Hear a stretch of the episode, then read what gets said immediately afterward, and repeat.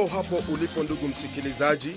Namshukuru bwana tena kwa ajili ya siku hii njema siku ambayo ameifanya kwa ajili yako nami ili kwamba tuweze kuifurahia na zaidi ya yote kuendelea kuyafahamu hayo ambayo mungu ananena pamoja nasi katika kizazi hiki.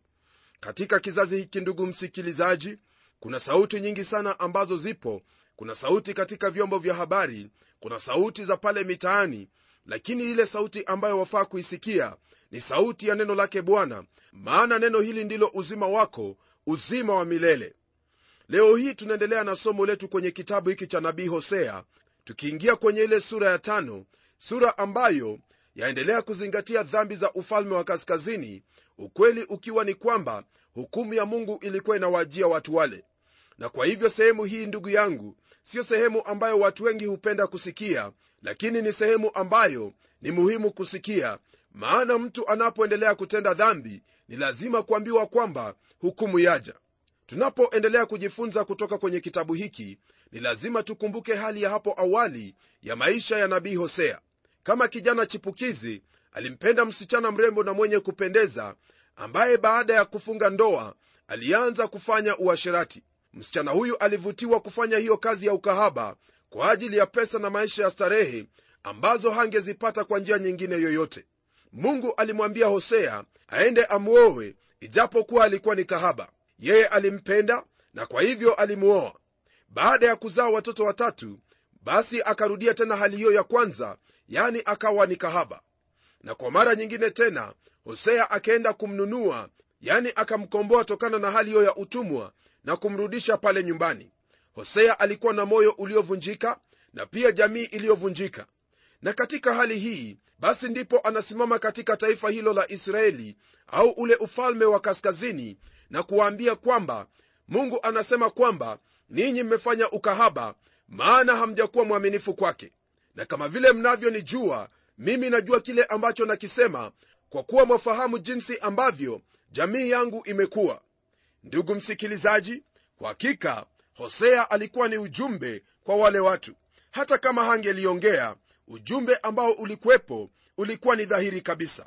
Kipengele cha kwanza ambacho tutazingatia kwenye sura hii ya tano ni kuhusu israeli jinsi walivyomwacha mungu na jinsi mungu alivyowaacha. Somo letu kwenye sura hii laanzia aya ya kwanza hadi aya ya 14 aya ya kwanza ndugu msikilizaji neno lake bwana lasema hivi sikieni haya enyi makuhani. Sikieni enyi nyumba ya israeli. Tegeni masikio yenu enyi wa nyumba ya mfalme kwa kuwa hukumu hii yawahusu ninyi. Maana mmekuwa mtego huko mispa na wavu uliotandwa juu ya tabori. Ndugu msikilizaji kwa mujibu wa hili ambalo twalisoma kwenye aya hii ningelipenda ufahamu kwamba mispa ilikuwa ni sehemu iliyokuwa kusini magharibi mwa nchi hiyo au ufalme huo. Nayo tabori ni huo mlima tabori ambao upo kaskazini mashariki katika ufalme huo kwa maneno mengine ndugu msikilizaji watu hao waliendelea kuabudu sanamu kila sehemu yoyote ile. Nam walitoa dhabihu juu ya vilele vya milima na kufukiza uvumba juu ya vilima chini ya mialoni na milibua na miela. Na jambo hili ambalo watu hao walikuwa wakilifanya halikuwashutua wale makuhani maana kama vile walivyokuwa watu ndivyo walivyokuwa makuhani. Na isitoshe kama vile tumesoma kwenye aya hii ya kwanza katika sura ya tano ya hiki kitabu cha hosea basi si makuhani tu ndio ambao walifanana na watu bali hata wale wafalme walifanana na watu.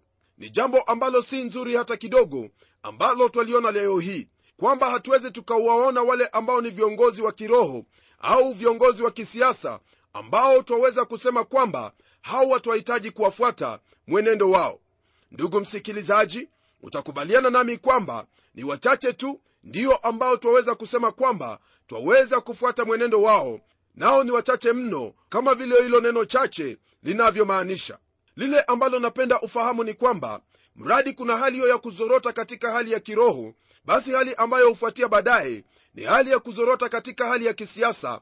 Yaani siasa zinakuwa duni siasa ambazo hazina msingi wowote ule na mwisho kabisa hukumu ya mungu hujia taifa kama lile. Ndugu msikilizaji wewe pamoja nami tuna wajibu wa kuweza kuishi maisha ambayo mungu anapotazama ulimwengu huu ambao umeoza anaona wale ambao wanaishi jinsi ambavyo neno la mungu linavyosema. Kwa njia hiyo huenda ataturehemu na watu wengi watabadili maisha yao maana mtu anapomwona mwingine akiishi maisha ambayo ni sawa maisha ambayo ni ya unyofu hana budi kubadilika nia yake na kuishi maisha kama yale. Maana hakuna lingine lolote ambalo laweza kutuokoa au kutusaidia katika nchi yetu katika jamii zetu katika sehemu zetu za kufanya kazi isipokuwa kuishi maisha ambayo ni ya unyofu katika moyo unyofu katika utendaji wa kazi katika kila njia na kila hali. Usijaribu kufuata mifano mingine ambayo haiwezi ikakufaa wewe na kuwafaa wale ambao wapo karibu nawe. Neno lake bwana laendelea kutwambia hivi kwenye aya ya pili. Nao walioasi wameongeza sana ufisadi wao lakini mimi ndiye awakaripiaye wote pia. Ndugu msikilizaji mungu aliwakemea israeli kwa sababu ya hali ya uovu wao na pia walitenda mambo ambayo yalikuwa ni ya kuvunja hizo sheria zake bwana. Ndugu yangu wewe unapotenda mambo kama yale fahamu kwamba mungu atakukaripia na makaripio yake mungu sidhani kama utayastahimili. Ni vyema kuacha yale ambayo unayatenda ili kwamba mungu akurehemu na kukusamehe aya ya tatu na ya nne neno lake bwana laendelea kwa kusema haya mimi namjua efrahimu wala israeli hakufichwa nisimwone maana sasa ee ifrahimu umefanya uzinzi. Israeli umetiwa unajisi. Matendo yao hayatawaacha kumgeukia mungu wao maana roho ya uzinzi imo ndani yao wala hawamjui bwana. Kwa mujibu wa haya ambayo neno la mungu latuambia mahali hapa neno hili ndugu msikilizaji latuonyesha waziwazi kwamba licha ya kwamba mungu alikuwa na hilo jina la kipenzi kwa hili taifa bado mungu anasema kwamba huyu israeli au efraimu ametenda ukahaba amejitia najisi. Nam hasa jambo hili ambalo analinena hapa ni kuhusu zile ndama mbili ambazo yeroboamu mfalme wa israeli aliziinua ili kwamba watu wa israeli waweze kuabudu sanamu hizo.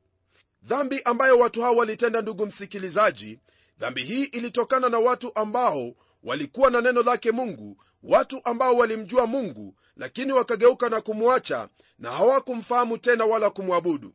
Na matokeo ya hayo ilikuwa kwamba maisha yao yalibadilika na kuwa mabaya kulikuwepo na hali ya uzinzi hali ambayo ilionyesha kwamba katika kila sehemu ya taifa hilo karibia asilimia 90 ya watu hao walikuwa ni watu ambao hawakumtii mungu hata kidogo. Ndugu msikilizaji kwa sababu ya dhambi za wanadamu hata wanyama wameumia nchi imeumia kwa kuwa sehemu yoyote ambayo dhambi ipo hapo basi laana ni lazima iwepo. Kwa lolote lile ambalo waweza kufikiria hasa lile ambalo naweza kukuhimiza ni kumgeukia bwana na kuishi jinsi ambavyo anakuhitaji kuishi. Maana unapomgeukia huyo bwana na kuishi katika maadili yake wewe utakuwa kama chumvi katika ulimwengu ulioharibika. Aya ya tano ndugu msikilizaji. Neno lake bwana laendelea kwa kutwambia hivi na kiburi cha israeli chamshuhudia mbele ya uso wake. Kwa sababu hiyo israeli na efraimu watajikwaa katika uovu wao. Yuda naye atajikwaa pamoja nao. Kwa sababu ya hayo ambayo walikuwa wameyatenda yani zile kabila kumi pamoja na yuda wote wataanguka au watajikwaa.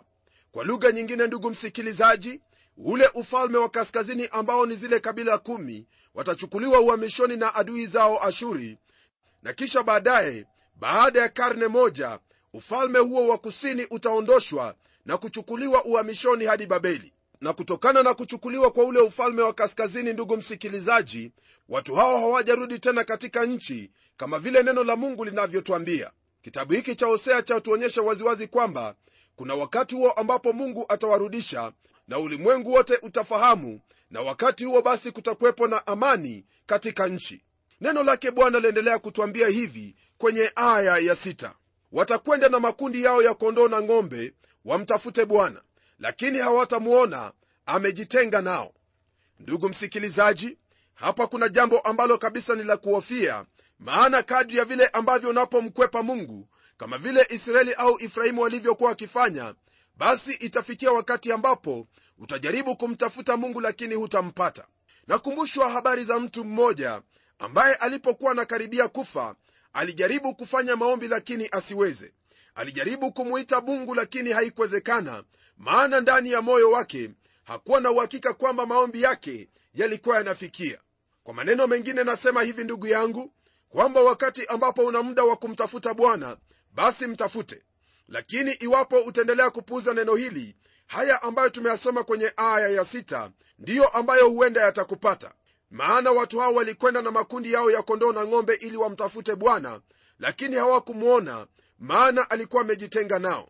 Kwa maneno mengine watu hao walikuwa wamemwacha bwana na wakati ambapo shida ilikuwa juu yao wakati ambapo kulikwepo na hali ngumu na walipokuwa wamejaribu kila kitu na wakashindwa walimgeukia mungu.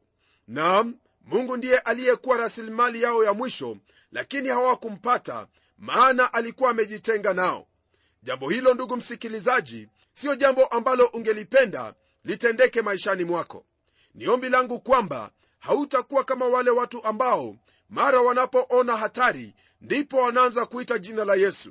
Mwitie bwana wakati huu wakati ambapo hakuna shida yoyote ile wakati ambapo hauna matatizo yoyote ile ili kwamba uwe na uhusiano wa moja kwa moja naye wakati huu. Kumbuka kwamba ndugu msikilizaji mungu hakujitenga na watu hawa kwa kuwa hakutaka kuwasikia lakini watu hawa kama vile tumeona tayari wao walikuwa wamejitenga na mungu na wakajiunganisha na sanamu. Na kwa sababu hiyo hawakuwa na uhusiano na mungu. Na hiyo ndiyo sababu mara nyingi watu wanapojaribu kumkimbilia mungu mara ya mwisho wanakuta kwamba mungu amejitenga nao. Kwa nini? Kwa sababu hawana uhusiano naye. Tafuta uhusiano naye mungu kwa njia ya mwana wake yesu kristo nawe utakuwa na uhusiano huo ambao ni wa kudumu na wakati wowote ambapo utamwitia bwana yeye atakuitikia. Neno lake bwana liendelea kwa kusema haya kwenye aya ya saba. Wametenda kwa hila juu ya bwana maana wamezaa wana wageni. Sasa mwezi huu uandamao utawala pamoja na mashamba yao. Ndugu msikilizaji watu hawa kwa hakika walikuwa ni watu ambao walikuwa wametenda mambo ambayo hayakumpendeza mungu hata kidogo. Maana kama vile neno la mungu latuambia hapa wao walizaa watoto wa kigeni watoto ambao hawakumjua mungu hata kidogo. Na pia kuna uwezekano kwamba walikuwa wamejichanganya na mataifa na kwa sababu hiyo kuweza kuacha huyo mungu aliyewakomboa na kugeukia miungu hiyo ya mataifa yale. Ndugu msikilizaji ulezi wao ulikuwa na uwalakini maana watoto hao ambao waliwazaa walikuwa ni watoto ambao hawakumjua mungu hata kidogo unaposoma kwenye kitabu cha kumbukumbu la torati mungu aliwaagiza watu hawa kwamba wawafundishe watoto neno lake. Lakini kama vile ilivyokuwa watoto hawa hawakujua lolote kumuhusu mungu kama vile wao wenyewe hawakumjua mungu. Kuna hatari ndugu msikilizaji unapojitenga na mungu na huku unatazamia kwamba watoto wako wamjue mungu. Watoto wako watajifunza habari zake mungu watakuwa na uhusiano naye mungu iwapo wewe utawafundisha ni jinsi gani ya kuwa na uhusiano naye mungu. Tunapogeukia aya ya nane, neno lake bwana laendelea kwa kutwambia hivi. Pigeni tarumbeta katika gibea na baragumu katika rama. Pazeni sauti ya hofu katika beth aveni nyuma yako e benjamini ndugu msikilizaji neno hili la mungu ambalo twalisoma hapa lanena kuhusu beth aveni ambayo ni jina lingine la betheli. Hapo betheli kulikuwepo na nusu ya kabila hilo la benjamini ambalo lilijiunga na hao ambao walikuwa ni wa ule ufalme wa kaskazini au zile kabila kumi. Naye mungu hapa ananena neno la onyo ili kwamba onyo hii iwafikie watu wote katika nchi.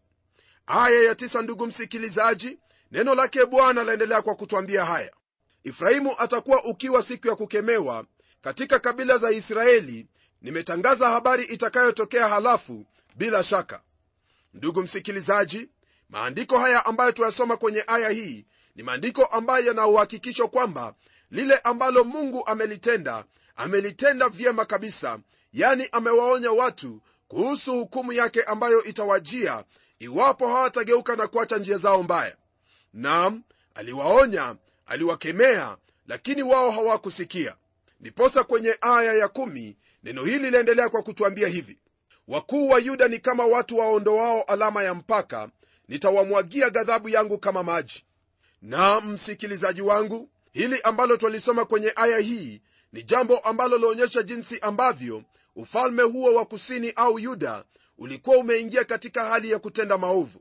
Walikuwa wamesongeza mipaka yao kaskazini kama vile waliweza jambo ambalo lilionyesha hasa kwamba taifa hilo lilikuwa limegawanyika mara mbili na hawangeliweza kukubaliana kuhusu mipaka yao. Kwa hili basi mungu akawa na ujumbe kwao kupitia kwa nabii hosea kwamba atawamwagia ghadhabu yake. Kisha aya ya 11 neno hili liendelea kwa kutwambia hivi. Ifrahimu ameonewa amesetwa katika hukumu kwa sababu alikuwa radhi kufuata ubatili.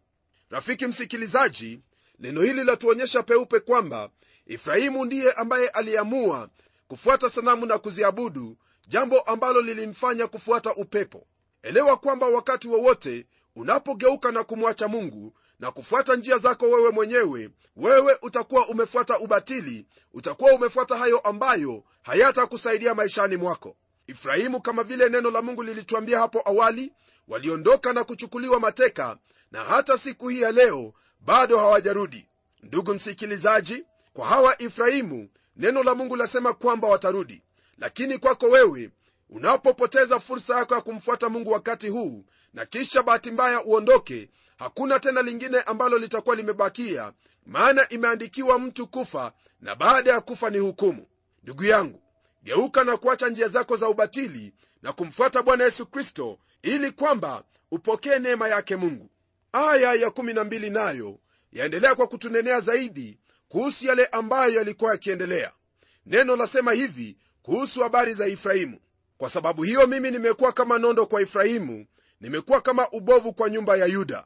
Ndugu msikilizaji kwa mujibu wa hili ambalo twalisoma hapa neno la mungu hapa latumia lugha ambayo ni nzuri lugha ambayo ni ya kueleweka kabisa.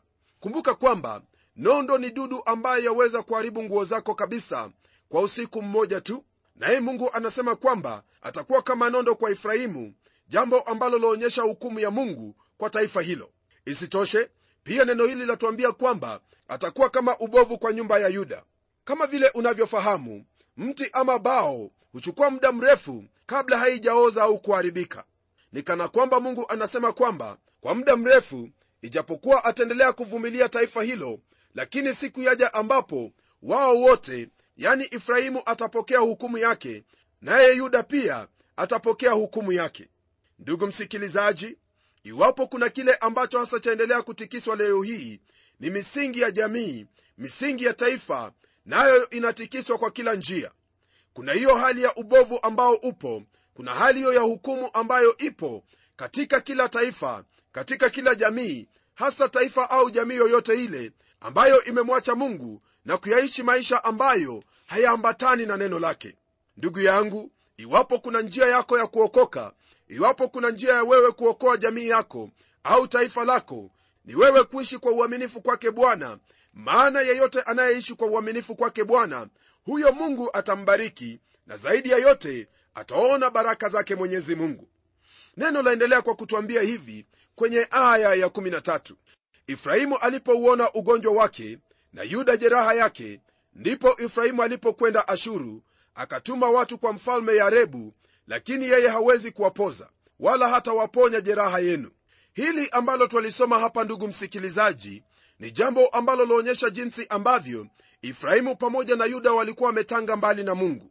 Maana wao walifikiri kwamba kwa sababu ya yale majeraha ambayo walikuwa nayo wangelikwenda kwa ashuri ili kwamba waweze kupata uponyaji. Lakini yeye ndiye ambaye alichukua ifrahimu na kuwapeleka uhamishoni na kuwafanya watumwa kule na katika hilo hilo neno lake bwana lasema kwamba yuda aliona jeraha lake. Jeraha hilo hasa latokana na wakati ule ambapo mfalme wa ashuri alikuja ili kuuteka mji wa yerusalemu lakini yuda alipomgeukia bwana kwa huyo mfalme hezekiya mungu alimwokoa. Lakini baada ya hezekiya kufa waligeuka na kutenda hayo hayo ambayo ifrahimu alitenda na mwishowe akaenda utumwani. Nawe ndugu msikilizaji unapoona kwamba kuna mambo yametendeka fahamu kwamba hakuna popote unapoweza kupata usaidizi isipokuwa katika mungu aliyekuumba. Mungu aliyekuumba anajua kile unachohitaji anajua ni kitu kipi ambacho cha kusumbua anajua ni yapi hayo ambayo unahitaji maishani mwako. Mtegemee mungu usigeukie vitu vingine. Maana unapogeukia vitu vingine waweza kujipata kwamba rafiki yangu umeishia katika sehemu ambayo utajuta maishani mwako siku zote. Tunapogeukia aya ya 14 neno lake bwana laendelea kwa kutwambia haya. Maana mimi nitakuwa kama simba kwa efraimu na kama mwana simba kwa nyumba ya yuda. Mimi nam mimi nitararua kisha nitakwenda zangu. Nitachukulia mbali wala hapata kuwa na mtu wa kuponya. Hapa ndugu msikilizaji tunaona picha nyingine au msemo mwingine ambao mungu anatumia kwa kusema kwamba atararua kisha atakwenda zake na atachukulia mbali wala hakuna atakayeweza kupokonya hasa jambo hili lina maana ya jinsi ambavyo watu wale wa efraimu watakwenda uhamishoni. Ijapokuwa watalia na kuomboleza hakutakuwepo na yeyote atakayewaokoa maana mungu atakuwa ameihukumu dhambi yao. Jambo hilo ndilo ambalo mungu alitenda na siyo tu kwa efraimu bali pia alitenda kwa yuda. Maana baadaye yuda alichukuliwa hadi uhamishoni kule babeli. Ndugu msikilizaji mungu anahukumu dhambi leo hii na hakuna yeyote ambaye iwaweza kuepuka na hukumu ya mungu. Kuna wale ambao wameshindwa maishani ugonjwa wa zinaa umetambaa kotekote ukimwi unaendelea kuwaua watu kwa sababu kile ambacho hufanyika ni kwamba dhambi ina matokeo yake. Matokeo yake hasa ni mauti. Waweza kusema kwamba wewe hufanya mambo maovu lakini hauna ukimwi au hauna ugonjwa wowote ule. Sikia sio kwamba mungu hajakuhukumu lakini kile ambacho nataka kukuelewesha ni kwamba lolote lile ambalo unalolitenda hilo utahukumiwa lakini kwa kuwa hujaokoka tayari wewe umehukumiwa. Usifikiri kwamba kuna njia yoyote ile ambayo waweza kukwepa hukumu yake mungu. Hukumu ya mungu ipo mungu anahukumu dhambi na njia ya wewe kujiondosha katika hukumu hiyo ni kwa kumwamini yesu kristo awe bwana na mwokozi wa maisha yako. Je rafiki yangu utamsubiri mungu aje kama vile alivyomwendea ifrahimu utamsubiri mungu aje na kukuhukumu? Kumbuka kwamba mungu aliwatumia manabii kunena na wale watu wa ifrahimu na yuda ili kwamba wabadilishe mienendo yao waache njia zao mbaya na kumgeukia mungu ili kwamba hasira yake aiondoshe mbali. Lakini walikosa kusikia. Na katika ukaidi wao walikwenda uhamishoni. Huenda wewe hautaenda uhamishoni lakini kile ambacho kipo ni kwamba wao wana ahadi ya kukusanywa tena na kurudishwa. Lakini kwako wewe iwapo utakosa kulisikia neno lake bwana iwapo utakosa kumpokea yesu kristo awe bwana na mwokozi wa maisha yako basi utapotea milele. Hakuna lolote ambalo utalifanya ambalo litakuokoa. Mwamini bwana yesu kristo nawe utakuwa salama utabarikiwa na utaimarishwa katika maisha haya. Na tuombe pamoja. Mungu wetu tena baba wa bwana wetu yesu kristo na kushukuru kwa ajili ya haya mafundisho mema ambayo bwana umetufundisha siku hii ya leo. Namwombea ndugu yangu msikilizaji kwamba katika maisha yake utasimama pamoja naye utamsaidia katika kila hali na mali aweze kukufuata wewe kuishi kulingana na neno lako ili aendelee kukutukuza maishani mwake. Bwana tazama siyo mapenzi yako kuwahukumu watu bali kwa kuwa watu wamekuwa wakaidi kwa hilo ambalo umewaonya kwalo ndiposa bwana hukumu yako huwajia.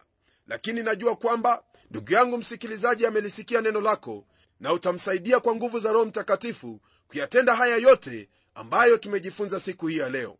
Naomba haya katika jina la yesu kristo ambaye ni bwana na mwokozi wetu. Amen.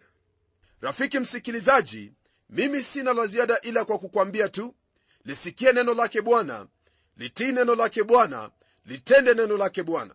Usijidanganye kwamba una muda wowote ule maana muda huo haujui ni wakati gani ambapo waweza kuondoka. Usiruhusu hukumu ya mungu iwe juu yako maana mungu tayari amemtoa bwana yesu kristo ili alipie gharama ya wewe kufanyika haki mbele zake mungu. Usikubali hatia maishani mwako. Mwamini yesu kristo nawe utabarikiwa na wala hautakuwa na hatia yoyote mbele zake mungu. Tukutane tena kwenye kipindi kijacho ili tuendelee kupokea mibaraka zake bwana kutoka kwenye neno lake. Hadi wakati huo neema yake bwana yesu kristo iwe pamoja nawe.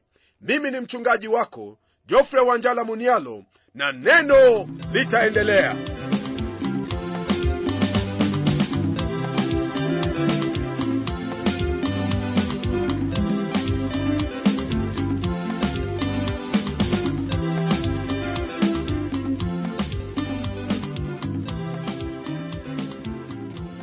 asante sana msikilizaji wangu kwa kuwa pamoja nasi. Na iwapo una swali au pendekezo tafadhali tuandikie barua ukitumia anwani ifuatayo.